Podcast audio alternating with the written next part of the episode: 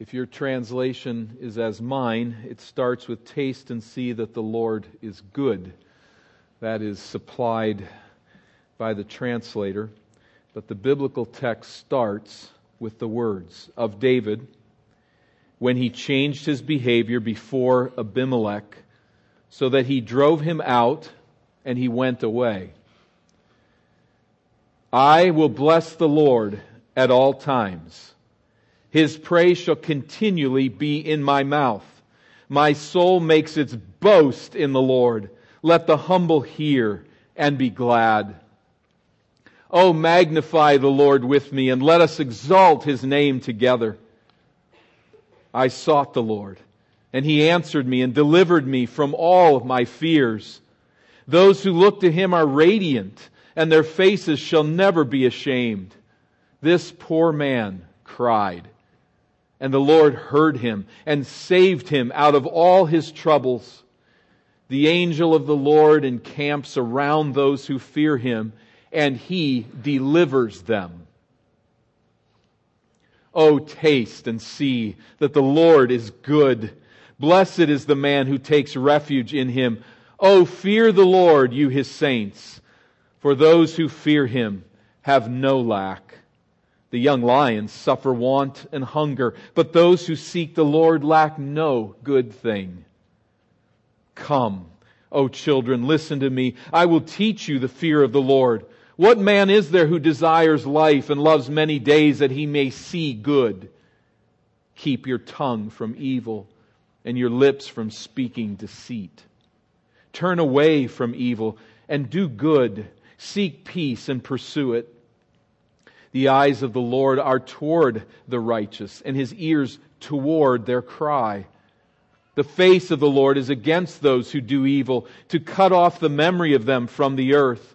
When the righteous cry for help, the Lord hears and delivers them out of all their troubles.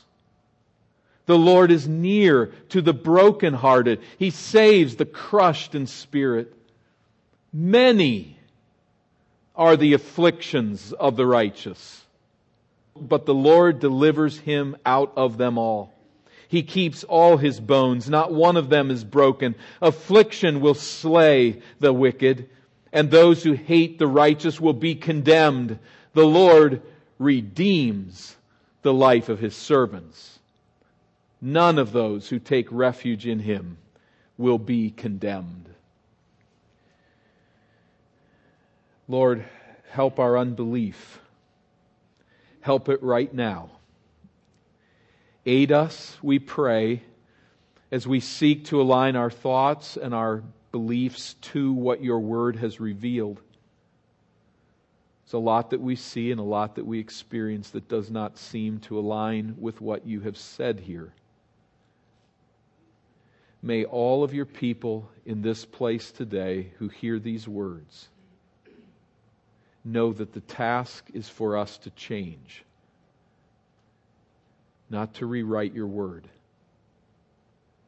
May we hear it. May we heed it. May we believe it. For those that know not Christ as Savior, I pray that these words of condemnation at the end of this psalm would not be lightly dismissed. But I pray that they would realize the danger of godless living and of trust in self. I pray, Father, according to your mercies, that you would open this passage for us today, this psalm, and that you will do with it what you desire. Teach your people your truth and bring those in the darkness into light, that they may see, that they may taste that the Lord is good. And we will thank you for what you're pleased to do among us here. In the name of our Savior, we pray. Amen. Psalm 34 reveals this fundamental truth God delivers his people from all of their troubles. Now, there are two sides to this equation. First is the human side. Some people belong to God and others do not. He becomes our Lord and we become his chosen people. Living in a fallen world, God's people face troubles, afflictions of all shapes and sizes, and pains without number. We belong to God and we suffer trouble. There's a second part of this equation, the divine side, and that is that the Lord is a God of steadfast, loyal love. And the Lord rejoices then to liberate His people, to deliver, to redeem, to rescue us from our troubles, our persecutions, and our sufferings. You had to only be half awake through this reading of Psalm 34 to realize King David is filled with joyful celebration of God's deliverance from all of his troubles. That's clear. But you'd be equally groggy if you missed the fact that David suffered grave difficulty. You see it there in verse 4. He speaks of fears. In verse 6, he speaks of troubles. In verse 17, again, the word shows up troubles. In verse 18, he speaks of the broken-hearted. In verse 18, of those crushed in spirit. In verse 19, many are the afflictions of the righteous. This isn't fantasy land. This is a real hard world. But Psalm 34 also reveals a God who answers the anguish cry of his desperate people whose spirits are crushed, who delivers them from all of their troubles and their afflictions. So fundamental is the biblical theme that God delivers his people from all their troubles, one can hardly be a Christian who doubts it. It is elementary. Jesus saves his people from their sins. But there's more to it here in Psalm 34. Maybe your mind just kind of like hope to dismiss it, to set it aside. But let's face it, square on. It says, verse 4, He delivers us from all my fears. Verse 6, all of our troubles. Verse 10, we lack no good thing. Verse 17, the Lord hears and delivers them out of all their troubles. Verse 19, the Lord delivers them out of all of them.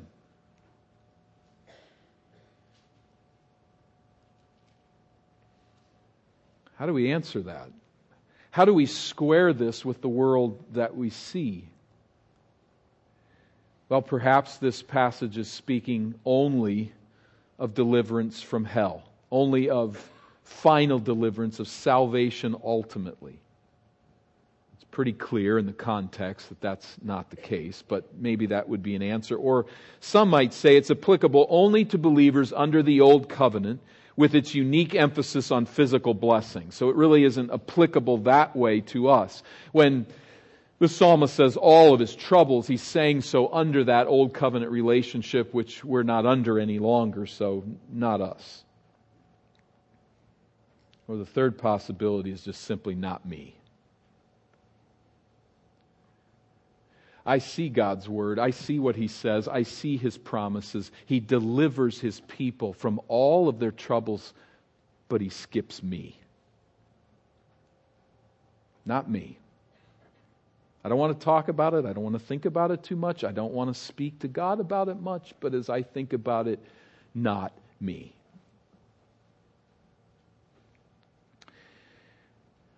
I'd like to persuade us today from the outset that none of these qualifiers is accurate.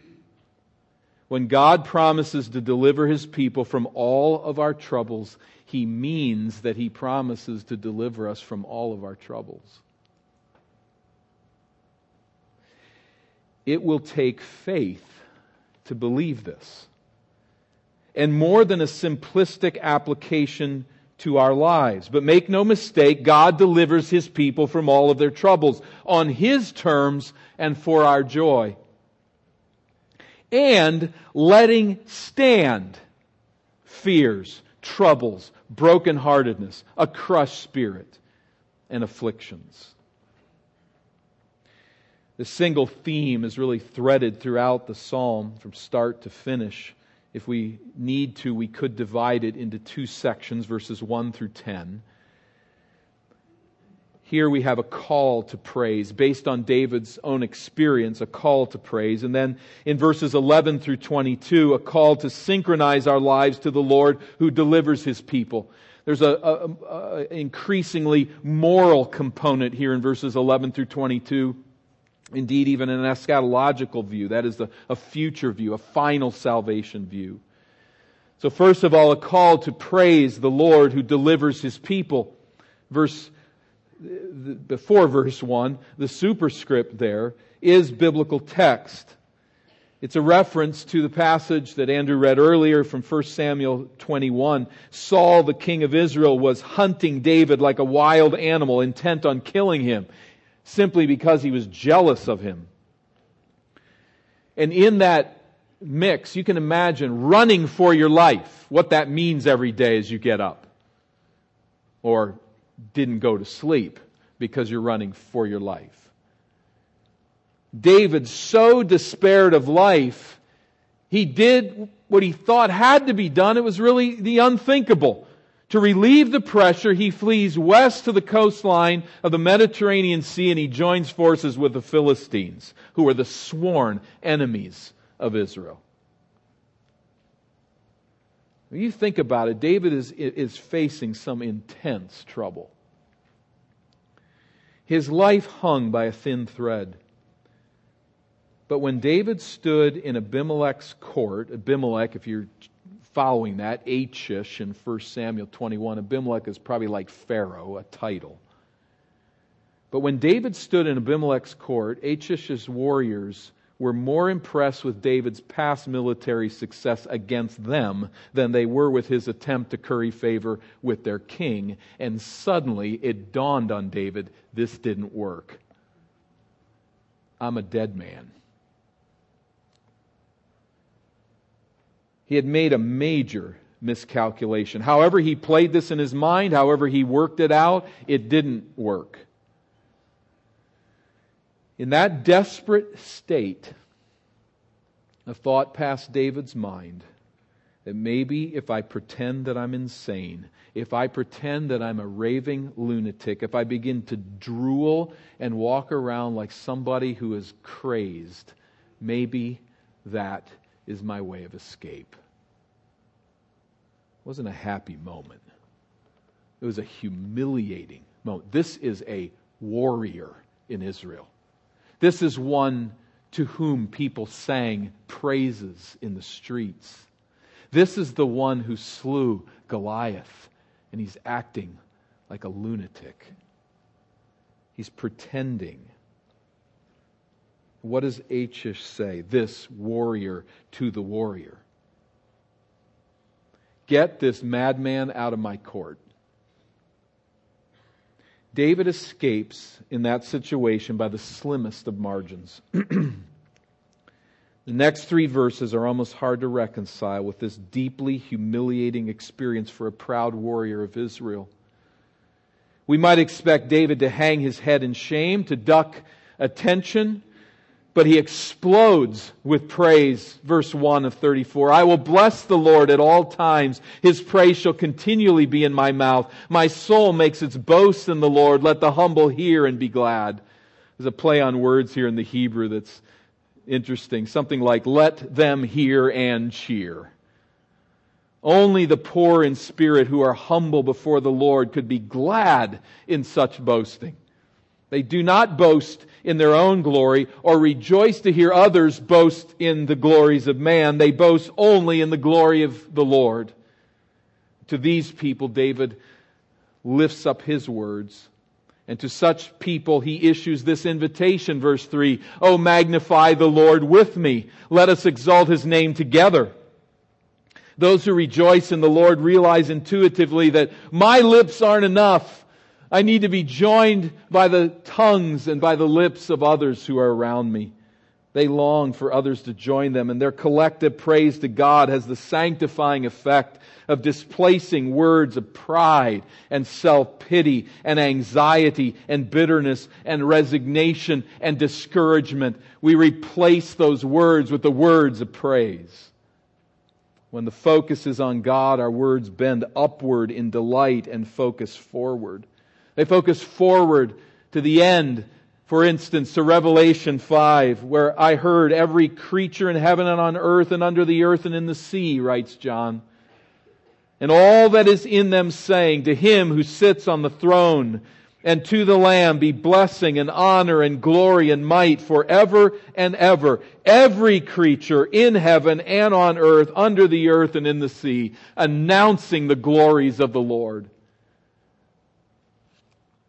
There is, on this Lord's day, here in this place today, there has been a prophecy taking place joining together our voices of praise, to fill our mouths with praises that prophesy that great day of final deliverance when all the universe will join us to the praise and the glory of Christ. Verses 4 through 7, David builds his invitation to praise upon his own experience of God's rescuing grace. Verse 4 I sought the Lord, and he answered me, and he delivered me from all of my fears.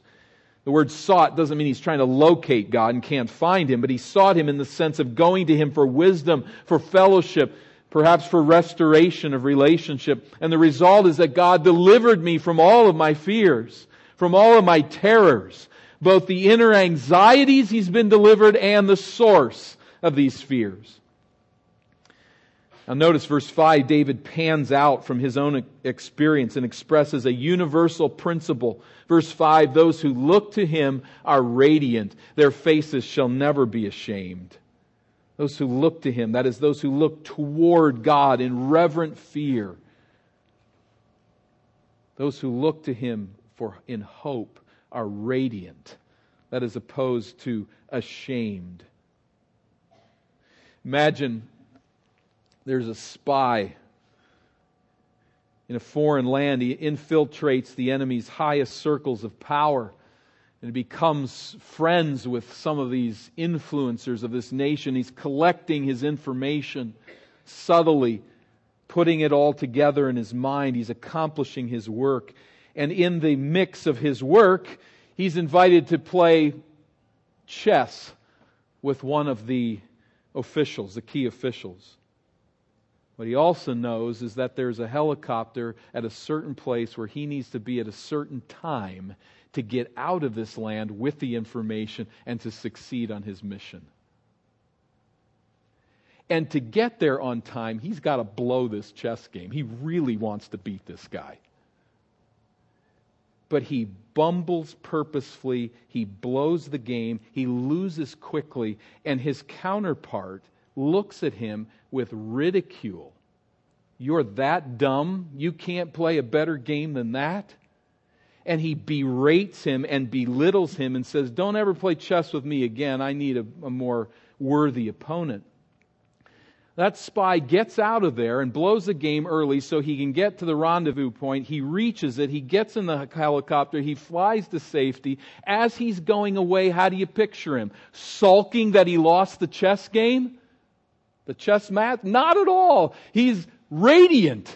I did it. I'm going home. I've accomplished my mission. That's David here. He had to be insane in front of, play insanity in front of this king. He was belittled. He was looked down on. That's small compared to what God has done to deliver him. He's heading out on the helicopter and his face is radiant. And so it is with those who trust in the Lord. Their faces can be radiant, not ashamed. As he comes back to his own experience again in verse 6, he says, This poor man cried, and the Lord heard him and saved him out of all of his troubles. I came within an inch of death. But my master, my king, rescued me out of all my troubles. Indeed, broadens it again to all of us by way of principle. The angel of the Lord encamps around those who fear him, and he delivers them. The angel of the Lord encamps as leader of an army of angels circuiting those who fear God. Reminds us of 2 Kings 6. Remember that account? The king of Assyria with a vast army has surrounded the walled city of Dothan. Inside that city, behind those walls, is Elisha and his servant. This whole Syrian army circles it. I mean, it's a small place, but with walls. They circle it that night, waiting for the morning light, and they're going to come in and they're going to take Elisha out. In the morning, Elisha's servant wakes up and he sees this army circling the city and says in so many words, Elisha, we are in big trouble. Remember what Elisha says? God, open his eyes to see. And circling the circling Syrian army is a host of chariots of fire. The angels of God. And in that account, God intervenes for the two against the host of Syrian soldiers. He blinds them miraculously. And Elisha and his servant live. I mean, you'd look at it and go, they're done. It's over. There's no hope. But look beyond, says Elisha, and you will see the hosts of the Lord. This poor man cried, and the Lord heard him and delivered him out of all of his troubles. He encircles those who fear him and he delivers them. God strikes the Syrian army blind. Elisha and his servant are rescued from the jaws of death. David is rescued from the court of Achish. God does this. He rescues his people. And sometimes it's quite dramatic. You don't know how many times I don't illustrate from John Paton's biography. So forgive me yet again, but this is just too good to not share. He ministered as a missionary to the New Hebrides Islands and was on the island of Tanna to begin with, which was occupied by tribes of primitive man eating natives. And I mean, they ate people. They took them down and just had them for lunch and he's ministering to these people, seeking to proclaim Christ to them. They have determined that he's up to no good and we want to eat John. We're going to kill him. That can't be too hard. We just go to his mission house, walk through the house, find him, and kill him. It's that simple. They go to the house, he's not there. That night, knowing what was planned against him, he was so exhausted. John came back to the house, fell asleep. His dog wakes him up, and he realizes his predicament, much like Elisha. His home is surrounded by warriors that want to take him out. And then he realizes that they've set the church building on fire and connecting the church building to his house is a fence that's also on fire. So he either fries and he's ready to eat, or he runs out and they club him to death. Pretty foolproof plan. I mean, what can go wrong with this on their side of things, and what can go right on this from his side of things?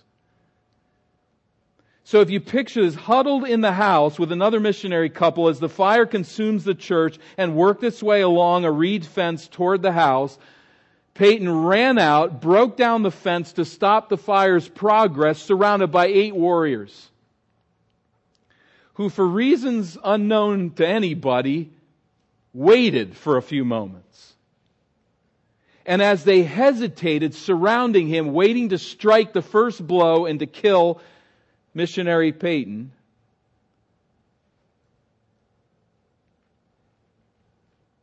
a roaring wind came up. It was so loud and it was so sudden that they all stopped and looked. And with this roaring wind off the sea, it was unusual, but could happen in a place like that. There came a heavy cloud with a torrent of rain that broke so hard against them, it put the fire out and sent the warriors running off into the woods. Some of them exclaiming as they ran, This is Jehovah's rain. Wow. He returned to the house. His missionary friends let him in. And he says, In fear and in joy we united our praises. Often since have I wept over his love and mercy in that deliverance. Beautiful end. Well, not really. The next day they came back to finish the job.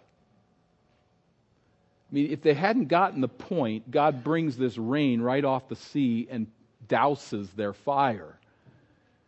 They come back at him again to kill him this time and to make sure they finish the job. And just as they are at his house, there's a yell that goes out, and there's a ship out on the sea. And through a series of more harrowing events, he's rescued by that ship and taken away and saved. God's people are invincible if God wills it. And if he wills our demise, we fall with heaven's hosts surrounding, with chariots of fire watching. David again calls for our response in verse 8, where he says, Oh, taste and see that the Lord is good. Blessed is the man who takes refuge in him. Oh, fear the Lord, you his saints, for those who fear him have no lack. Have you experienced that the Lord is good? As we are to know that He is good, we are also to fear Him. That is to reverence and honor Him. Fearing the Lord displaces other attitudes. And so often, these attend our troubles self pity, demanding spirit, anxiety, bitterness. Taste and see that the Lord is good. It's His goodness that matters. And the promise here in verse 9 is that you'll have no lack. The young lions suffer want and hunger. The young lions, that's young, mature lions at the height of strength and agility. Their killing power is more likely to go empty than God's people who seek Him. The young lions may suffer want and hunger, but those who seek the Lord lack no good thing. So, this call to praise, based on David's own experience, this is who the Lord is. We transition then at verse 11 to a call to synchronize our lives to the Lord who delivers his people, a call to praise him, and now a call to synchronize our lives morally and eschatologically, that is, with a view to the future to synchronize our lives with this God. In the ethical realm, verse 11, we, we suddenly break into what sounds like the book of Proverbs here. Come, O children, listen to me. I will teach you the fear of the Lord. We've entered now into the courts of David as he, in the palace, as his students listen and hear his teaching and the rudiments of wisdom. God who delivers deserves our full devotion and obedience, David insists. We're called to synchronize our lives to his wisdom, to live with skill. Fear the Lord. This is the beginning of wisdom. Verse 12 What man is there who desires life and loves many days that he may see good? That's all people, of course. Keep your tongue from evil and your lips from speaking deceit. Turn away from evil and do good. Seek peace and pursue it. When we synchronize our lives with the Lord, our speech is purified. We run from evil. We do good. We seek shalom. That is peace.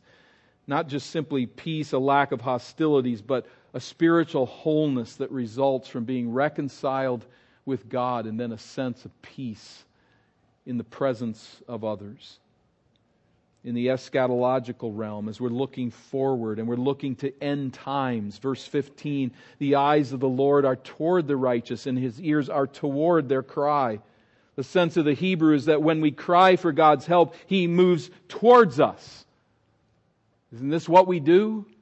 The human realm. Right out here, a couple weeks ago, there was a boy that fell to the earth hard, and his head hit the ground just a little toddler, and his father was standing a few feet away and just immediately jumped to his son's aid, picked him up off the ground, held him in his arms, and began to comfort him while the kid continued to cry and scream and hurt. We look at that father and go, that's what a father does. That's a good thing, right? Do we imagine that God our Father acts differently? That he steps back with apathy when we are in trouble and says, I don't care? or I'm busy and I've got other things to do. That father at the moment was busy. But he jumped immediately to action as his child fell. Our God is no different than that, other than he's far more superior. And that boy, as he was held in his father's arms, was still hurting. And when God holds us in his arms when we're hurting, we're still hurting. He is not saying, I will deliver you from your troubles such that there's no pain. But he is saying, I'll pick you up. I'll hold you to my chest and I'll speak words of comfort. But we must align our lives to God. Verse 16 The face of the Lord, in fact, is against those who do evil, to cut off the memory of them from the earth. He warns us here of the dire consequences when one does not fear the Lord. No protection, no compassion, no heritage. Those who live a life of evil doing cry out for deliverance in a soundproof universe. God does not move. But, verse 17, when the righteous cry for help, the Lord hears and delivers them out of all their troubles. Just to be certain we get it, David comes back to it again. Verse 18, the Lord is near the brokenhearted. He saves the crushed in spirit. When trials shatter and crush the spirit of God's people, we are often tempted to think that God has abandoned us not me. He might deliver others, but not me. Christian, look at this carefully. Verse 18. He is near you. It may be dark, you may not see him. It may be deathly quiet, and you may not hear him. He's there. He's near. He draws near to his people in their troubles. He saves those with crushed spirit. Do God's people suffer? Are they afflicted? Verse 19, let's get this straight. Many are the afflictions of the righteous. This is not, as some false teachers are saying these days, do the right thing and God will take all the troubles away. Many are the afflictions of the righteous. Not many are the afflictions of those who don't have much faith. Not many are the afflictions of those who don't give enough money to our ministry. Not many are the afflictions of the bad people. Many are the afflictions of the righteous. Many afflictions. This isn't la la land. This is reality. But, verse 19, the Lord delivers him out of them all. Yet again, the Lord delivers his people. Verse 20, he keeps all his bones, not one of them is broken. This is not a literal promise, of course, but a figure of speech, meaning that God protects us in the midst of suffering. And yet, there is a literal fulfillment, isn't there, in the life of Jesus? Remember the Passover lamb, Exodus 12. No bones were to be broken. And John in his gospel says, fulfilling this wholly and literally, not a bone of Jesus' body was broken. That is amazing. With all the suffering that he endured, not a bone was broken in fulfillment of this promise. Not one bone. Affliction, verse 21, will slay the wicked. Again, we pop back to the other side of it. Those opposed to God and those who hate the righteous will be condemned. What is it that slays the wicked? The, their afflictions. That is, the righteous are rescued by God from their afflictions, but those lost in sin have no one to rescue them, and their afflictions will eat them alive. Their law breaking way of life, their rejection of God's truth, becomes a wrecking ball that crashes into their house and crumbles their soul. Inevitably, the unrighteous learn to despair and they learn to despise they learn to hate the righteous. In their despair, they turn hatred toward those who have the protection of the Lord. And the result is their condemnation. Those who crush God's people will eventually be judged by God. In stark contrast, verse 22, the Lord redeems the life of his servants. None of those who take refuge in him will be condemned. The Lord redeems. How does he do that? How does the Lord redeem the life of his servants? Well, this whole book, the whole Bible answers that question. How does the Lord redeem? Ultimately, Jesus dies in the place of sinners on the cross, bearing their guilt, paying the penalty of sin to rescue them from that penalty. Jesus dies in my place to take on that cost. And we are ultimately in that way redeemed. He rises from the dead having paid sin's price, that we may take refuge in him and find life in him and not be condemned with those who remain in their sin. We take refuge in Him. How do we do that? Trusting faith in the sacrificial, substitutionary death of Jesus, such that there is now no condemnation. How is that possible? Jesus paid the full price of the sin of all who are His children by faith in His work, so that we can say, as Romans 8 1 puts it, there is now no condemnation to those who are in Christ Jesus, no judgment. And so we come back to this fundamental truth of Scripture God delivers his people from all of their troubles. The one true and living God is a God who, by his very nature, rejoices to rescue, to ransom, to redeem, to save, to liberate, and to deliver his people. This is the theme of Scripture from cover to cover. We have Adam and Eve, and we have the rescue of God in the question Adam, where are you? The voice of deliverance. He delivers Noah and his family from the flood. He rescues Job. He ransoms Abraham from paganism. He delivers Joseph and through him saves Israel. He redeems Israel from Egypt in the Exodus and in splitting the Red Sea. He liberates Israel from Babylonian captivity. And ultimately, Jesus liberates through his miracles he liberates as He ransoms us from sin and death through His death, such that there is now no condemnation. God delivers His people. This is His nature. And for those that are separated from that love, you have not placed your personal faith in Jesus Christ as your Savior, as your liberator. I encourage you, look to Jesus and live. Turn from your sin and receive His grace it will break the power of sin and death that is over you. Sin will bury you. Verse 21 affliction will slay the wicked. But Jesus will rescue you if you trust Him. But for those of us who have been born again by God's Spirit, we must return to this question of God's deliverance from all of our troubles. How do we understand that? Clearly, it's not merely a spiritual deliverance from hell.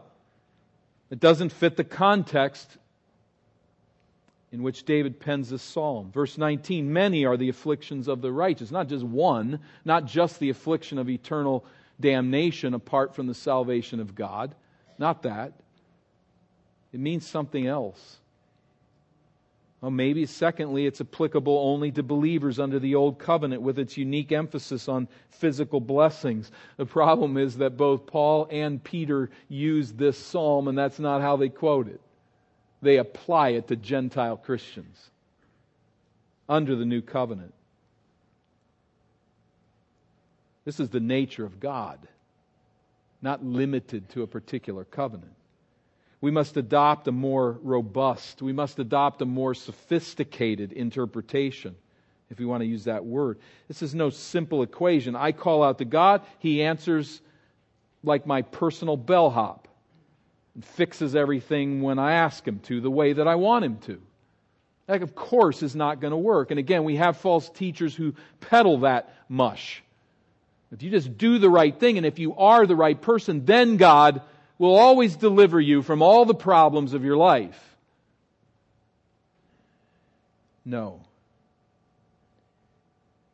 But we still know this God delivers his people from all their troubles. How he does that is nearly as nuanced as he is. We see all forms of it in the pages of Scripture. We see Elisha and the Syrian army. We see a miracle of a whole army struck blind. We see it in stunning providences, such as in Esther. That night, the king couldn't sleep. He just happens to read about Mordecai's blessing upon him and goodness to him right when he was going to be asked for Mordecai's head. We see the deliverance of the Lord in an example such as this with David and Achish, where he feigns insanity. That is, he uses a method of deliverance. But we read this same thinking in the writing of the apostle Paul, 2 Timothy 3, where he speaks in this same vein of his own life. And he says, God will deliver from all of our troubles. And that brings us back to that third objection. Others may get delivered from their troubles, but not me. Listen to the Apostle Paul. Listen to one who is in prison. Listen to one who is about to have his head severed from his body and he knows it. He says God will deliver us may say, well, if that's deliverance, who needs it? You're going to get your head cut off and you're in prison and you're saying God delivers you. I mean, then it just means nothing. Well, it means everything when we understand the gospel of Jesus Christ. When the gospel of Christ is tasted and seen, when it captures our hearts, there is nothing that God does not use to deliver you. There is nothing that God does not use to deliver you. There is nothing from which God will not deliver you. He delivers his people from all of their troubles, and that includes you. It includes you as his child and every trouble that you face. Don't take a trouble and an affliction and say it doesn't apply to this. Don't take yourself and say it doesn't apply to me. Paul knew all this. And he knew that no matter what we go through, we can say this God is delivering me. He is near and he will rescue me from prison, from disease, from loss, from broken relationships, from betrayal, from abuse, from marital brokenness, from fear, from financial trouble. He will deliver us. Again, we can't have a simplistic answer to it, but when we bring the gospel to bear upon all of it, this is our salvation. Jesus has broken the power of sin. He has crushed the enemy of death, such that our light, and this is what Paul calls it, this one in prison, this one about to have his head cut off, this same individual says, Our light and momentary afflictions are working for us a greater degree of glory when we are fully saved from the very presence of sin and united to join voices with the voices of heaven's throng in praise of the Lamb, we will know that we have all along been delivered. Paul's that spy flying home on the helicopter. He's not particularly concerned about the nicks and the scratches along the way. He's not concerned about the humiliation, even that takes place at the chess match.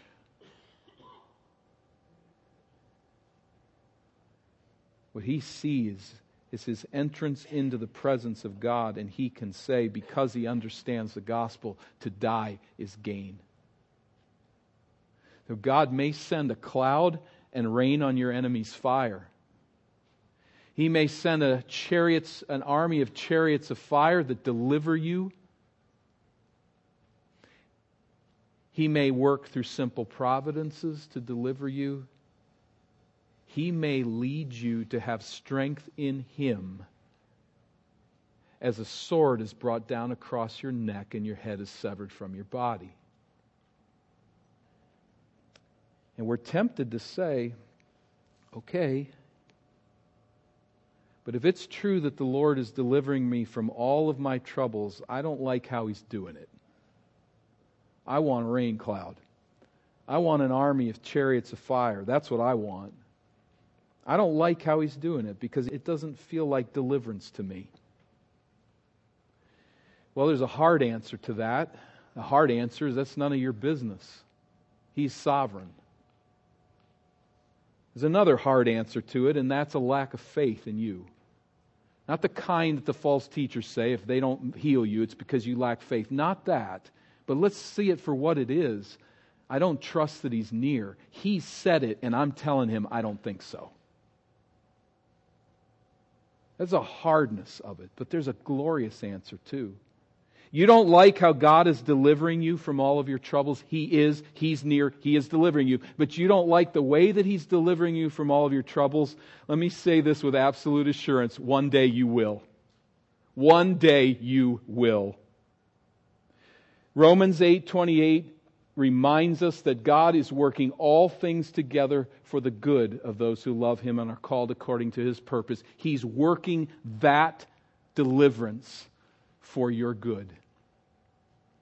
Afflictions, yes. But seek Him, pray, cry out to Him, seek His face, come to know Him through your suffering. Don't beg Him to merely take away the suffering, but plead with Him. Allow me to taste and see that you are good. Turn that trial into a new era of intense prayer. But know this, Christian. Know this and never forget it. As we bring the gospel to bear, hanging from a torturous cross, hovering between life and death, Jesus cried out to the Father in dereliction, My God, my God, why have you forsaken me? He cried that so that you will never need to. He was forsaken. He was not redeemed so that you would never say, I've been forsaken. And you can always say, I've been redeemed. Know this for now and forever. Through the finished work of the Lord Jesus Christ, God delivers his people from all of their troubles. He has, he is, and he will forever. Lord, help our unbelief. Help our unbelief. Let's pray. We ask you, Lord, to strengthen us by the authority of your word, not merely by the experience of life. And when we are delivered and we see those providential workings that favor us, that rescue us, we give you thanks. We praise you. We rejoice in it. But we also know as we consider this psalm that there are those times when we don't see it. And I pray in behalf of those who here suffer affliction and trials, may they be encouraged that many are the afflictions of the righteous. But I pray that they'd also be encouraged to know that you are near, you will never forsake them, and that you will deliver them. And you are delivering them. May we all trust this and have confidence in it. And for those who are under the condemnation of Christ, because they have not yet yielded to your mastery and to your saving grace, I pray that you draw them into that light that they might taste and see that the Lord is good. That they might know the blessedness of resting in you, that they might know the fear, the reverent awe of the Lord, and be delivered from the ultimate enemy, from the ultimate trouble of sin and destruction. But where we've been so delivered, we pray, God, that you will help us to put all of the scratches and the cuts, all of the bruises, the bleeding, the brokenness and the pain. Help us to put it all into perspective. Christ was abandoned that we might never be abandoned. Christ delivered us from all of our troubles. Help our unbelief. Through Jesus we pray.